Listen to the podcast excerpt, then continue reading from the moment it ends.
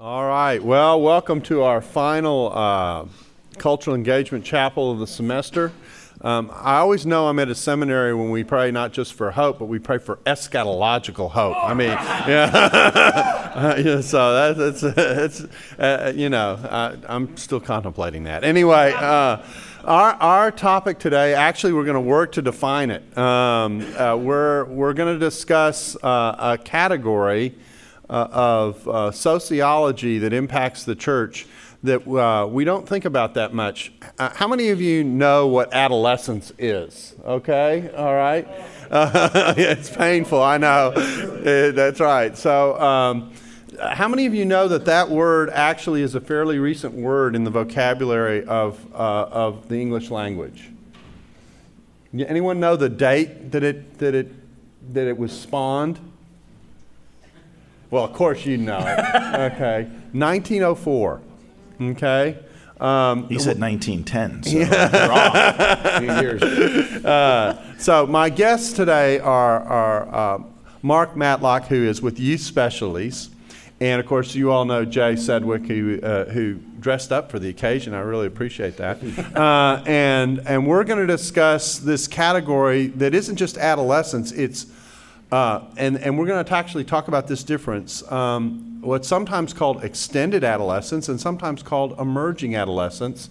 And here's what's happened to the term it's grown. Um, if you think of adolescence, you normally think of the teenage years. My definition of a teenager from a parental point of view is, is that you know your kids hit teenage years when you go from being the greatest person that's ever walked the earth as a parent to dropping completely off the ranking list somewhere as the child enters a black hole. And then somewhere in the 20s, they emerge on the other end and and and you regain some status, but you never quite get up to where you were. And when that happens, they start asking you questions again and asking you for advice. You should just be grateful and not ask how it happened. Just be grateful to God that they've emerged from the black hole. So, so that's, uh, that's we tend to think of adolescence as the teen years, but what's happened sociologically is that's all changed. So, Mark, why don't you explain to us what the change is and, and why we're talking about either emerging or, uh, or extended adolescence? Yeah, the founder of Youth Specialties, Wayne Rice, uh, a co-founder, he would always say that in your teen years, your children fire you as parents, mm-hmm. and then they hire you back as consultants when they graduate from college. and so it's kind of a, a similar picture there. Mm-hmm. Um, well, what, what seems to be happening is that we know that you know from a you know that we look at adolescence as biology sociologically and then you know developmentally there's all these different things going on and the biology of adolescence and puberty is actually going lower, mm-hmm. where we're mm-hmm. seeing um, teens going through puberty at 10 or 11. Did you catch his voice crack yeah, when he said puberty? Yeah, yeah, yeah. I, am still hoping. Uh, maybe this is the year. Um, and uh, the. But but now what we're seeing is is that you know it used to be that somewhere around you know 16 to 18 mm-hmm. we saw people coming out of that phase of life mm-hmm. and going into maturity and, and becoming more like an adult and this is why when you watch old movies sometimes you know you're shocked at you know they're teenagers they're acting like adults well because sociologically they were coming into that um, at that time now what we're seeing is that people are staying into adolescence or adolescent like behavior into their 20s um, some sociologists even say early 30s. Mm-hmm. So that's given rise to this thing is this extended adolescence or is emerging adulthood? Mm-hmm. And there's a lot of different uh, viewpoints on that. So we're talking about the age group really between say 13ish and and really 34. I mean, and, and part of the part of the part yeah you see you we're trying to youth minister we're trying to keep now. you young okay so um, and and really part of it is is this at what point does a person um, emerge from their education, uh, establish themselves in a job, establish themselves as starting a family? That, and all that is getting stretched out, and that all has implications for the church. So let's talk about the terminology first, and then we'll talk about the implications for the church. Um, terminology, as you said, uh, you talked about uh, we talked about emerging what emerging adulthood. Is that the phrase that you use versus extended adolescence? Let's talk about the difference between those two terms and what they communicate. Yeah, so when we're looking at you know that age age range, when we look at the percentage of people who completed a major life transition by by 30. So when we say that, we're talking about leaving home, uh, finishing school, college, financially independent, getting married, and having a, a, a child. Mm-hmm. When we look at those life stages, in 1960, 77% of women and 65% of men had achieved those life stages by age of 30. Mm-hmm. Today, we're looking at 46% of women and 31% of men. Hmm. So this is a phenomenon. This is not a small thing or an idea that somebody cooked up to sell articles or a book. This is a reality that mm-hmm. we're facing, and um, and and so when we're looking at that uh, that uh, that emerging adulthood and the, and the extended adolescence, the question is is are we elongating the teen years or are we putting something new, a new stage in between actually reaching those life stages of adulthood in the 30s? Mm. And there is debate out there. Mm. Um, people that typically are baby boomers and older tend to look at as extended adolescence. Why can't these you know yeah, people just grow up? Yeah, yeah. Why you know I throw my kids out, they come back. The boomerang generation they're called, right? Yeah. Um, and uh, and then you've got another group of sociologists that are looking at this, going, wait a minute, look at everything that's changing in the world. Nothing that used to stay conventional uh, that said conventional, uh, stable life is valid anymore. The 30 year mortgage may be the kiss of death mm-hmm. uh, to this coming generation. So, you know, signing on to a big, big corporation doesn't mean you're going to retire in that corporation. Mm-hmm. So there's nothing quite the same as it was, um, you know, several decades ago. And so we have this group of people that are trying to figure out what does it mean to be stable. Mm-hmm. And so there's a group of, of, of, sociologists led by a guy named Jeff Arnett who. Um, who basically have coined the term emerging adulthood and actually say this is a whole new category of development. It's not adolescence, so it's not extending. Mm-hmm. It's but it's not adulthood either. It's something before that. Hmm.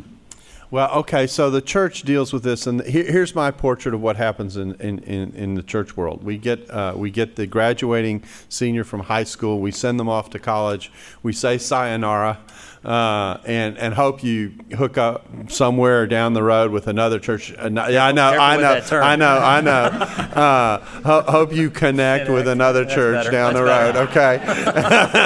and uh, in, the midst of, in the midst of doing this, uh, we wish you well. Um, but what's happening when that happens? Well, a lot of the churches are not paying attention to this particular phenomenon.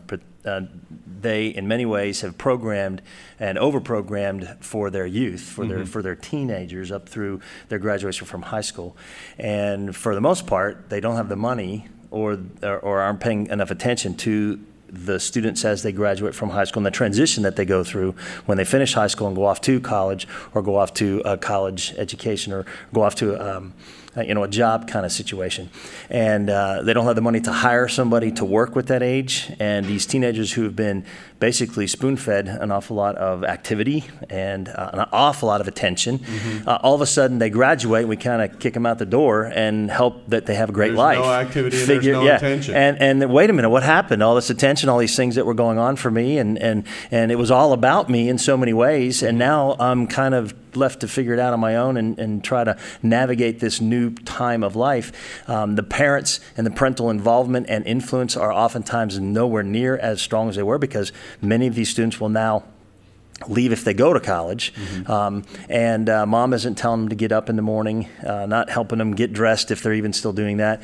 Uh, and they've got to make a lot of decisions on their own. they're, they're, they're, they're all of a sudden responsible or supposed to be responsible for things not happening. Mm-hmm. And our church is not really giving the kind of attention that I believe this particular age group needs. We spend a lot of time with their with the transition or focusing on the transition from uh, elementary school to the adolescent years or to youth ministry. And most churches will spend a lot of time programming that transition, making sure we capture these young preteens into some sort of a program ministry in the church. But for whatever reason, there's been very little attention given to the transition from 12th grade when they graduate from high school and on into the great unknown. And uh, again, back to the money thing, most churches, it's a luxury to have a college minister. Mm-hmm. It's a luxury to have a young adult minister. You have to be pretty large in terms of the church itself, and you have to have a focused attention to this age group to even bother hiring somebody to do this. And so it's kind of left in a nebulous stage of not really paying attention to it. And here's the impact, and if I'll just describe this. And by the way, uh, be prepared to ask questions because I'm going to turn to questions here in a second. Um, the, the impact of this, in contrast to the way it used to be, is you used to graduate, go to college, get married fairly young, have a child at a fairly young age, and in that process, when the parents were thinking about how are we going to raise our kids, that would sometimes pull them back into the church setting.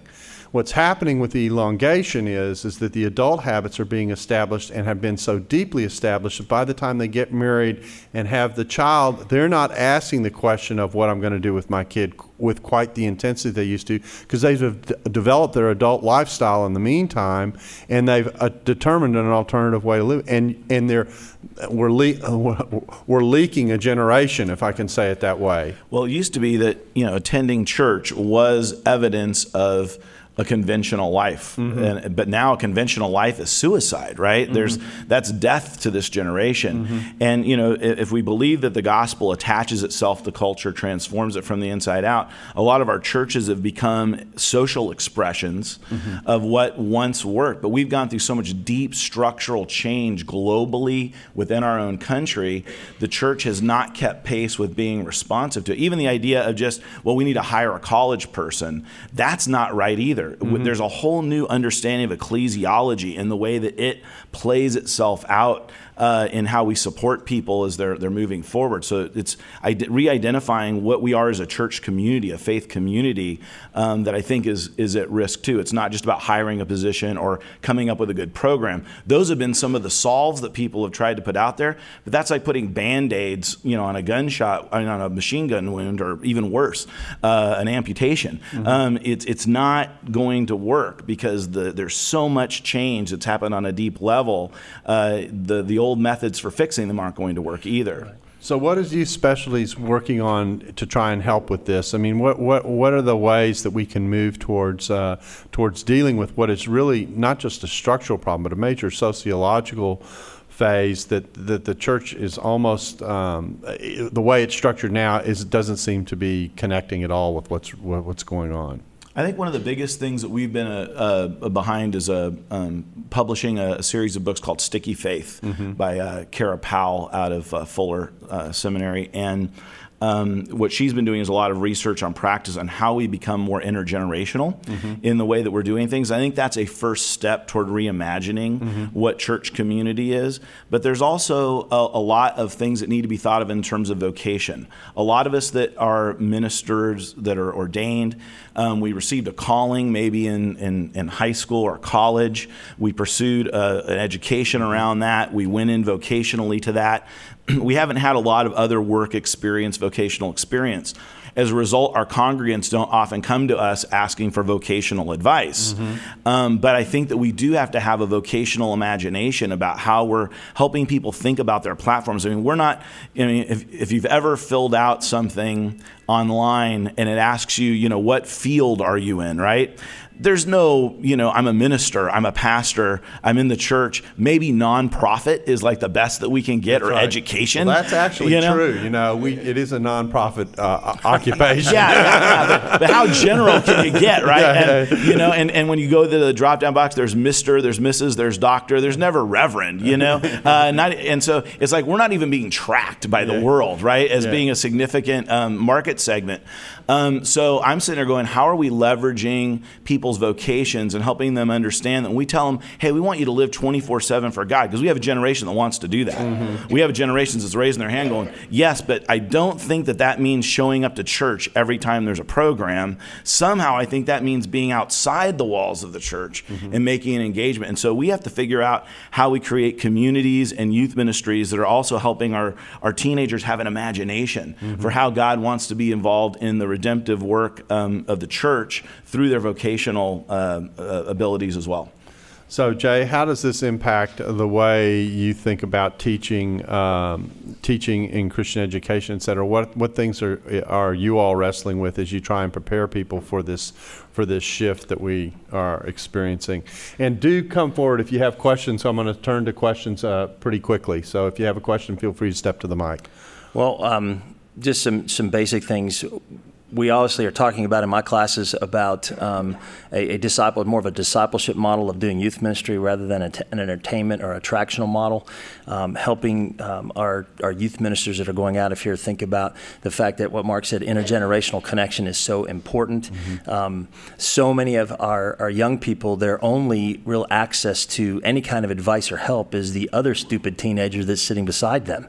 And, and that's a terrible place to go for an answer to a difficult life question. I've never seen because, a blurb that said "other stupid well, teenager." Yeah. you, you, want, yeah, but it's the truth. It's the truth. Uh, right. You know, it's like the greatest pooling of ignorance. The tenth graders all getting together. You know, um, and, and, so we've got to work on intergenerational connection. We've got to have a, a broad range uh, of adult leaders and a, and a broad range of of people within the church working together to to have impact the best way to learn how to live your life, in my opinion, one of the best ways to learn to live your life is to watch other believers who are further down the road than you are mm-hmm. and who have who have done good things, who have made good decisions, who are healthy and adjusted. I want to I want to see what they're doing. The modeling, it's a discipleship model. It's what we see in Scripture, I believe. And so, uh, trying to help the students understand that that's got to be a, an integral part of what they do. Um, they've got to think longer term. Um, if, if a church does not have anything at all, not even thinking about this this college age or this young adult, this emerging adult, whatever we want to call it, um, I encourage my youth ministry students to expand their their understanding of what their job really is, and to approach the church and say, "Hey, um, I want to pay attention to not just the kids when they get to 12th grade and, go, and are gone." How about letting me oversee this other section of, of uh, the lifespan development that we're talking about so that there's a little bit more connection between when they graduate and when they go off into the great young adult unknown. And the, and the potential for this is huge because with all the technology that we have, the ability to stay connected Absolutely. to someone, even though they may not be in geographic proximity, actually does exist. Absolutely. And so there's no reason not to think about how to pursue that. And I, I, would also add, and I think you'd agree with me, Jay, that um, it's not just about the old people in the church helping the young people out. We're in an era of reverse mentoring mm-hmm. where the older generations needs to also learn from the younger generation. Mm-hmm. And when you when we look at teenagers in every aspect of society, they're not they're, they're not a child, they're not yet an adult. They're kind of nons. And so they create their own little world and tribe and infrastructure and ecology. And as the church, you know, we, um, we, we, have to, you know, we have to think about how we view ourselves as a church. We look at these teenagers and we put them off to the side. They're like a little church within a church. Are we inviting them into the imagination of what the body of Christ is? If we really believe that the body is distinctly made of individual parts, but the parts are absolutely interdependent on one another, we need to be asking these teenagers, not saying that you know the, the stupid other one. I know right, you don't really right. mean that, but no, but, um, but but to go to them and say, you know, we need your questions. We need your imagination in how we are being the body of Christ in this world. You are experiencing this in a really different way. How do we as a church learn from you so that we don't become dogmatic? We don't become traditional. And we always use teenagers to be slave labor, to pull weeds, to paint things in the church, to serve the old people at a banquet, you know?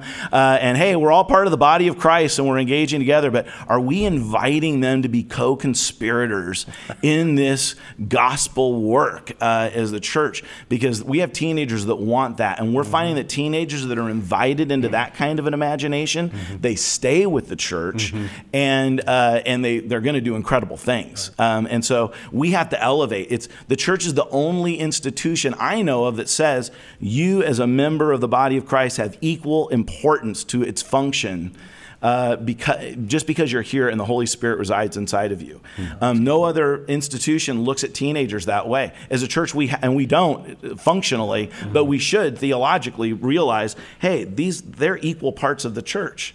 Uh, how do we? How are they vital to our existence? If we don't think they're vital to it, yeah. we need to think our ecclesiology the issue, uh, over again. The issue of value is what he's talking about in many ways. Be- adolescence has unfortunately devalued teenagers for, for such a long time. We, we haven't, in fact, one of the things I talk in my classes is the fact that these young people have so much potential and they have so much ability that for a large part of our population or segment of our population say, no, they're, they, they kind of need to sit on the sidelines until they grow up, until they figure these things out. Um, there's, a, there's a book by uh, Alvin Reid, Raising the Bar. It's, a, it's an interesting book that, that he wrote basically saying, you know, teenagers are going to rise to the bar that you set. And if you think that they're a bunch of stupid 10th graders, they're going to act like stupid 10th graders. But if you raise the bar and challenge them to step up, they're capable of so much more in terms of even their own maturity, their own understanding. And so I, I do absolutely agree with Mark that, that the more we open the doors and invite them to be a part of what we're doing, the, the more stick, uh, sticky faith, the more stick they'll have and, and staying with the church. God is a genius storyteller, and the evidence of this is threaded throughout Scripture. In Christianity Today's new show, Holy Curiosity, with me, Kat Armstrong, we explore storied connections threaded throughout Scripture from the Old Testament to the New. Our first mini series, Connecting Dinah and the Woman at the Well, welcomes experts like doctors Tim Mackie and Diane Langberg to give us insight and context into the physical location and meaning of these two stories. These stories will spark holy curiosity in your own faith because once you see these connections, you can't unsee them. God wastes no person, place, or thing. Listen and subscribe to Holy Curiosity with Kat Armstrong on your favorite podcast platform. Okay, I have someone who's ready to ask a question. Go for it. How do you how do you test test one two one two? Yeah. There we go. Uh, I just had a question, actually two questions about uh, just maturity as an evangelical culture. Do we? I mean, it seems like we're we're valuing a younger culture over an older culture, and is that contributing to this whole issue of saying, well, you don't have to be old yet; you can still hang on to this younger, more attractive life because that's better. And then uh, my other question is with this hemmering basically generation and with divorce rates what they are, is the solution um, a program rather than family training to help foster maturity in this generation? Thank you. Two questions. Let's deal with the family one first because I think that that's uh, an interesting question. It's actually something that we did talk about when we did the podcast, which is that most church structures assume a family structure, and that actually cuts out a significant portion of people that uh, that are functioning in our society because they don't come from whole family structures. So, so let's talk about that one a little bit. The impact of, of the way in which uh, the breakup of the family impacts the church and how the church deals with it. Well, I know for myself, I get very concerned right now seeing a lot of churches moving toward these family-oriented ministry models, um, and, um, and and it sounds you know you- what? How could you be against that? Um, but um, I think that the church is actually like losing its identity as the body of Christ by putting so much emphasis on moms and dads. Um, to me, the church, the body of Christ, is called to make disciples in the world, and parents that are part of the church uh, have special responsibilities uh, uh, uh, as far as that's concerned. But we have so many teenagers in our world who do not have parents that are participating in the church, that are not engaged in church. If everything's focusing on the family in the church, then how in the world does a student who comes from a blended family or family that isn't operating in that kind of a dynamic, how are they getting what they need spiritually and how can they even come into contact with a church that's in that situation? So I think there's some things where we're, you know, our consumeristic models of the church are like, hey, serving families, good thing, win, but is it really uh, moving and advancing, you know, the Great Commission uh, in making disciples and reaching teenagers? You know. Okay, now the second question is an interesting one too, and that is how do we how do we balance this this older generation, younger generation problem, particularly given the fact that what sociology is also telling us is the attitudes of the two groups and the preferences of the two groups are so different. So, uh, the way you see it oftentimes in the church is even in the selection of music in a worship service in terms of how you communicate that you're inclusive, if you want to use that word, by even the music that you choose to worship by. How do you how do you deal with that and negotiate with that issue? I think it's all about money. it's an interesting uh, or simple answer, but there's so much money being spent. Um, it's kind of a reflection of our culture. So much money being spent on the youngest, youngest and younger generation. Mm-hmm. Um, so much of our economy, uh, especially in the entertainment world, is is centered around um, trying to get the dollar out of the pocket of the young person. Um, they they are a lot easier to get the money from, mm-hmm. and so much of our marketing and the, the TV programs and and the music and uh, the movies and everything that you know when you hear about the ratings, the key ratings on television, it's that coveted market of 18 to you know 35, whatever. That's what they're really looking for. So there, there's, uh, I think it's somewhat of a snowball situation where there's so much emphasis placed on that, uh, and I think the the older generation kind of gets lost in in that situation. Uh, they don't feel like the culture is is um, um, you know, trying to meet their needs and trying to, to bring things to them. So there is a huge, I think, a huge disconnect and, uh, and, and a controversy between the two. Bringing them together. Um, the older generations give money. Exactly. The younger generations will show up because it appeals to them, but they don't necessarily right, give. Right. And, so. and, and the, the, little sidelight on that is the whole concept of stewardship. Mm-hmm. Um, churches are facing real problems right now with, with um, financially being viable because the younger generation, um, even if they've been taught some stewardship concepts, they're holding on to their money for their own benefit. Mm-hmm. They're not they're not in a situation where they want to feel like or, or think like they should be giving to the church and supporting the church. So we've got the older generation really with most of the wealth uh, that they've that they've maintained that they've you know handled well and that they've saved for. They're the ones that are supporting most of the programming, and yet the young people aren't stepping up to do that. It's it's going to be an interesting thing to see how that demographic uh, alters the way the church let me, operates. Let me flip the question because I've involved with the church that I've actually the church that I'm I've been involved here in Dallas. I've been involved with since I was a student at seminary, and I've watched that congregation grow older.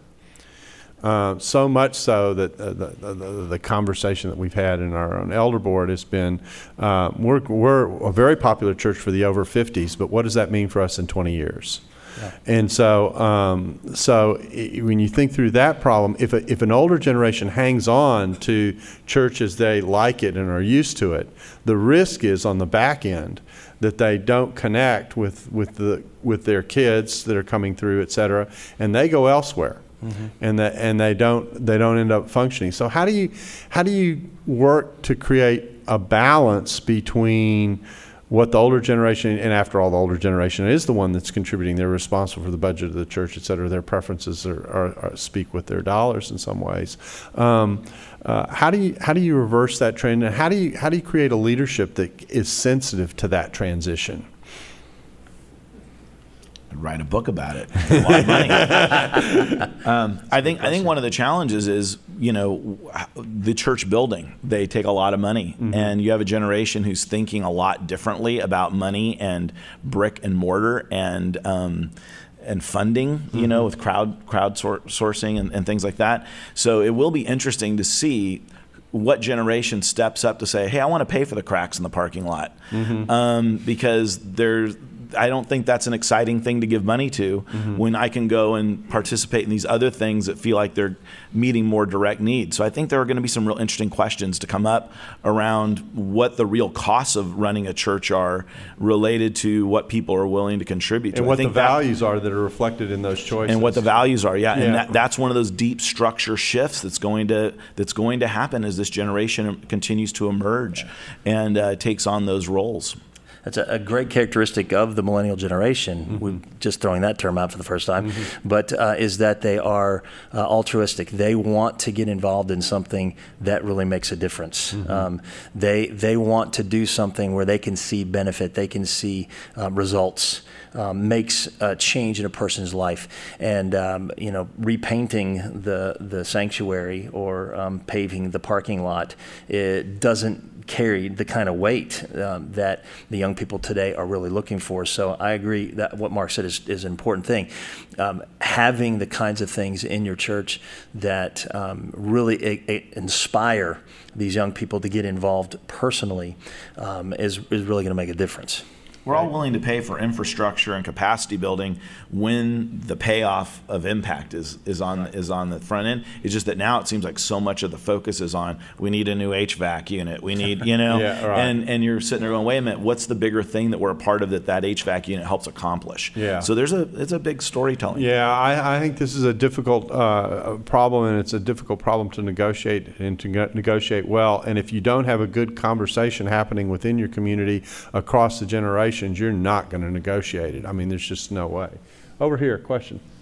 Uh, yeah, I'm uh, actually a college pastor in North Plano, and uh, so I, you know, I'm in this every day. But um, one of the things that I've noticed in this generation as well is that it's, uh, you know, maybe a good thing and a bad thing. But they, um, the college students that I minister with, they have a much bigger uh, picture of the church. So like, it's hard for them to just view um, Chase Oaks Church, where I am, like they don't see themselves as like an institutional member, you know, of that church, and it's um, it's a very much you know more of a um, fluid kind of approach to church.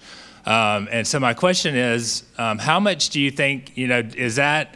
Uh, maybe a positive thing, and maybe starting a trend of just of churches in general being more open to working together and this bigger you know image that, that we it's not just my my church and what I've my agenda my programs um, or do you see that you know as, as maybe a negative trend and like really you know not having that that commitment and that accountability to that local you know body of believer does that make Does that make sense? Yeah, yeah. Uh, real quick, um, it depends on who you ask. Mm-hmm. Uh, if you ask the senior pastor of a particular church, um, he's probably going to be upset that that young person would be thinking about you know going uh, to a conference with a different church or supporting some other things.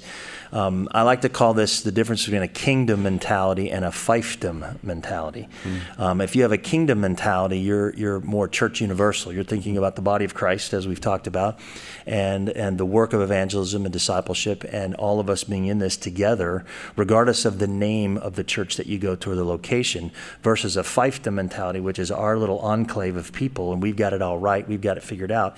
And if you go to another church, you've betrayed someone or something. Um, so, in that regard, I think it's positive that that the young people are willing to see beyond a particular church building or church congregation and understand that we have brothers and sisters in Christ in so many different places and and in different traditions in many ways, and that we have to work together if we're going to get the job of evangelism and discipleship done. And at the same time, you have more of a desire for real community and connection and deeper relationships with people.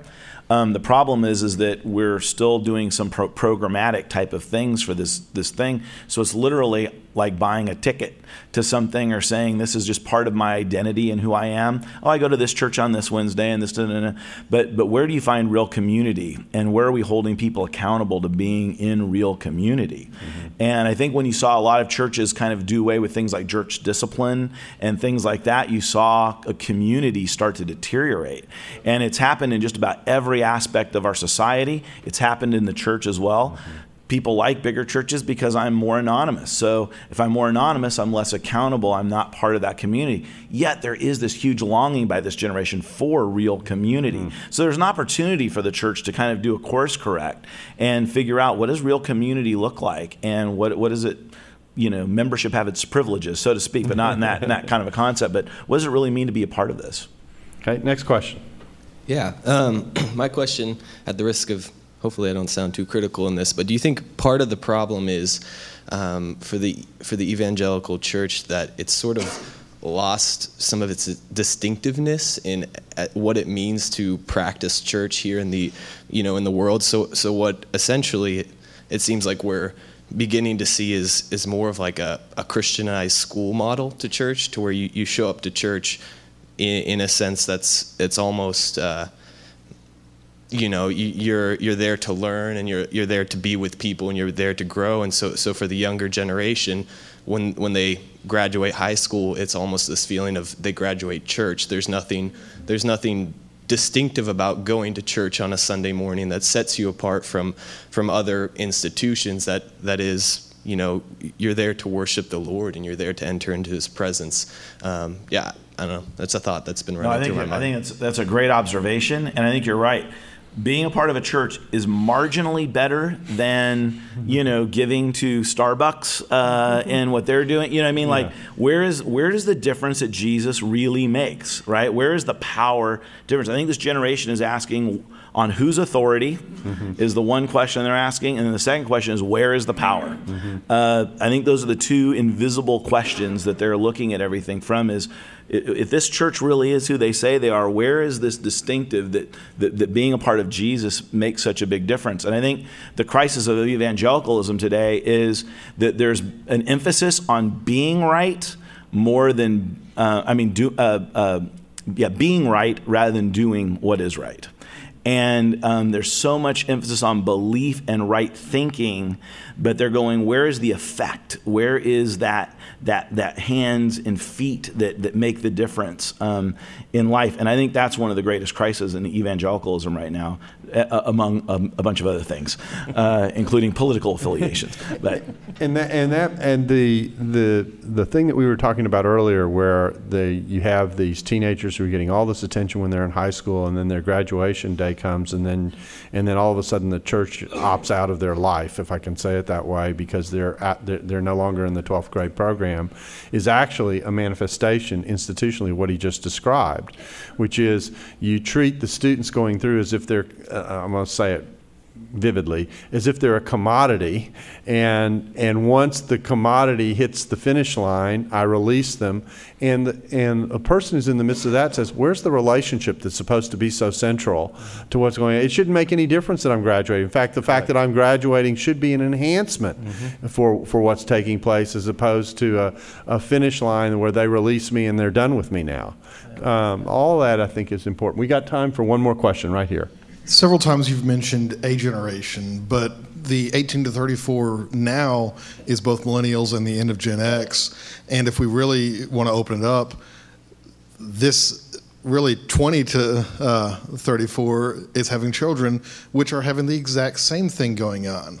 Uh, I've got several of my classmates that I graduated with back in the late 90s that have kids that are getting ready to go to college, and they're in the same spot now how do we approach this three generations of adolescence? Je- Jeff Arnett, um, he he kind of studied this this phase, and what he, what he basically came was there's kind of three different movements that are happening now, um, and it's from 18 to 22. There's the launching phase of I'm kind of you know, going out to uh, find my way. It's not finding the way that typically would happen through the college experience. So 18 to 22 is launching. Uh, 22 to 26 is the exploring phase, trying to figure out who I am, what works, uh, what's the right fit for me. And then the 26 to 29 phase is a landing phase. And he's done enough research to identify these really distinct movements that people go through. And they're really, unlike an adolescent in the teen years that kind of rejects mom and dad, it's interesting to watch these um, these these young adults in this emerging adolescent thing, uh, be, emerging adulthood uh, phase, because they're looking at mom and dad as um, collaborators now and as resources to help them. You see a lot of parents investing in their their children's business plan or idea and things like that, and so they're they're using their parents' networks to help launch what they're doing. So there is some distinction that's happening um, in those those different groups. It's not just a thing of there's a failure to launch. It's that well, launching, exploring, landing looks really different than it did a long time ago, and a lot of it is because everything about the economy has changed. These people aren't just competing against people in their neighborhood for jobs. They're competing against people in India and China and all over the world, in the U.S. at least. Um, and in those countries, they're experiencing a growth in that area too. I mean, I was just in India, and to see uh, over a course of 20 years of traveling there, just the the growth of the middle class has been phenomenal. So it's not just something happening in the U.S. It's happening in other countries as well that they're dealing with these changes. Yeah, it, and it's an interesting phenomenon. And there are things that happening that are really, really unusual. I was at a lunch at the beginning of the week with someone who works in Hollywood who does a lot of internships, and he says that he's experiencing with corporations the situation where where um, young adults, 20 year olds, are getting their first job, and you know who's negotiating their contracts with the businesses that are taught? Their parents. parents. And and he said corporations are having to restructure the way they think about doing their contract work because there's a phenomena taking place that they hadn't been dealing with before. Um, so that, the, these changes are profound, and that's why we've highlighted this topic today, is because I think we have thought about you know, we, we tend to think about it like like you're moving through a school and, and, you know you're just graduating from grade to grade to grade to grade, and it's actually much more complicated than that, and it's going to take a lot more thought in thinking through how to minister to this group and and to communicate community to them effectively. And you don't, and, and if you over program if it has an over programmed feel and an over commodity feel to it, um, there it, there's not going to be a connection. Well, uh, our time is up. Let me pray for us and, and, uh, and thank you, uh, Jay and, and Mark, for being with us. Father, we do thank you for this time to reflect on really what is the coming generation. And we pray that as we do that and as we think about uh, what we contribute as, as men and women who've been called to church work, that you would help us to be sensitive uh, to the way our society is functioning around us and the way to minister effectively at a personal level and at a community level and not just at a program level for those to whom we reach out. There are so many things we didn't even touch on, and that is how do you prepare uh, uh, those who are in our classes for the intellectual and social challenges that they'll face. We're just talking about the church dimensions of what's being talked about, and there are other layers to it. We need your wisdom and your goodness and your grace and your guidance to do this well. And that's what we ask for. We ask it in Jesus' name. Amen. Amen.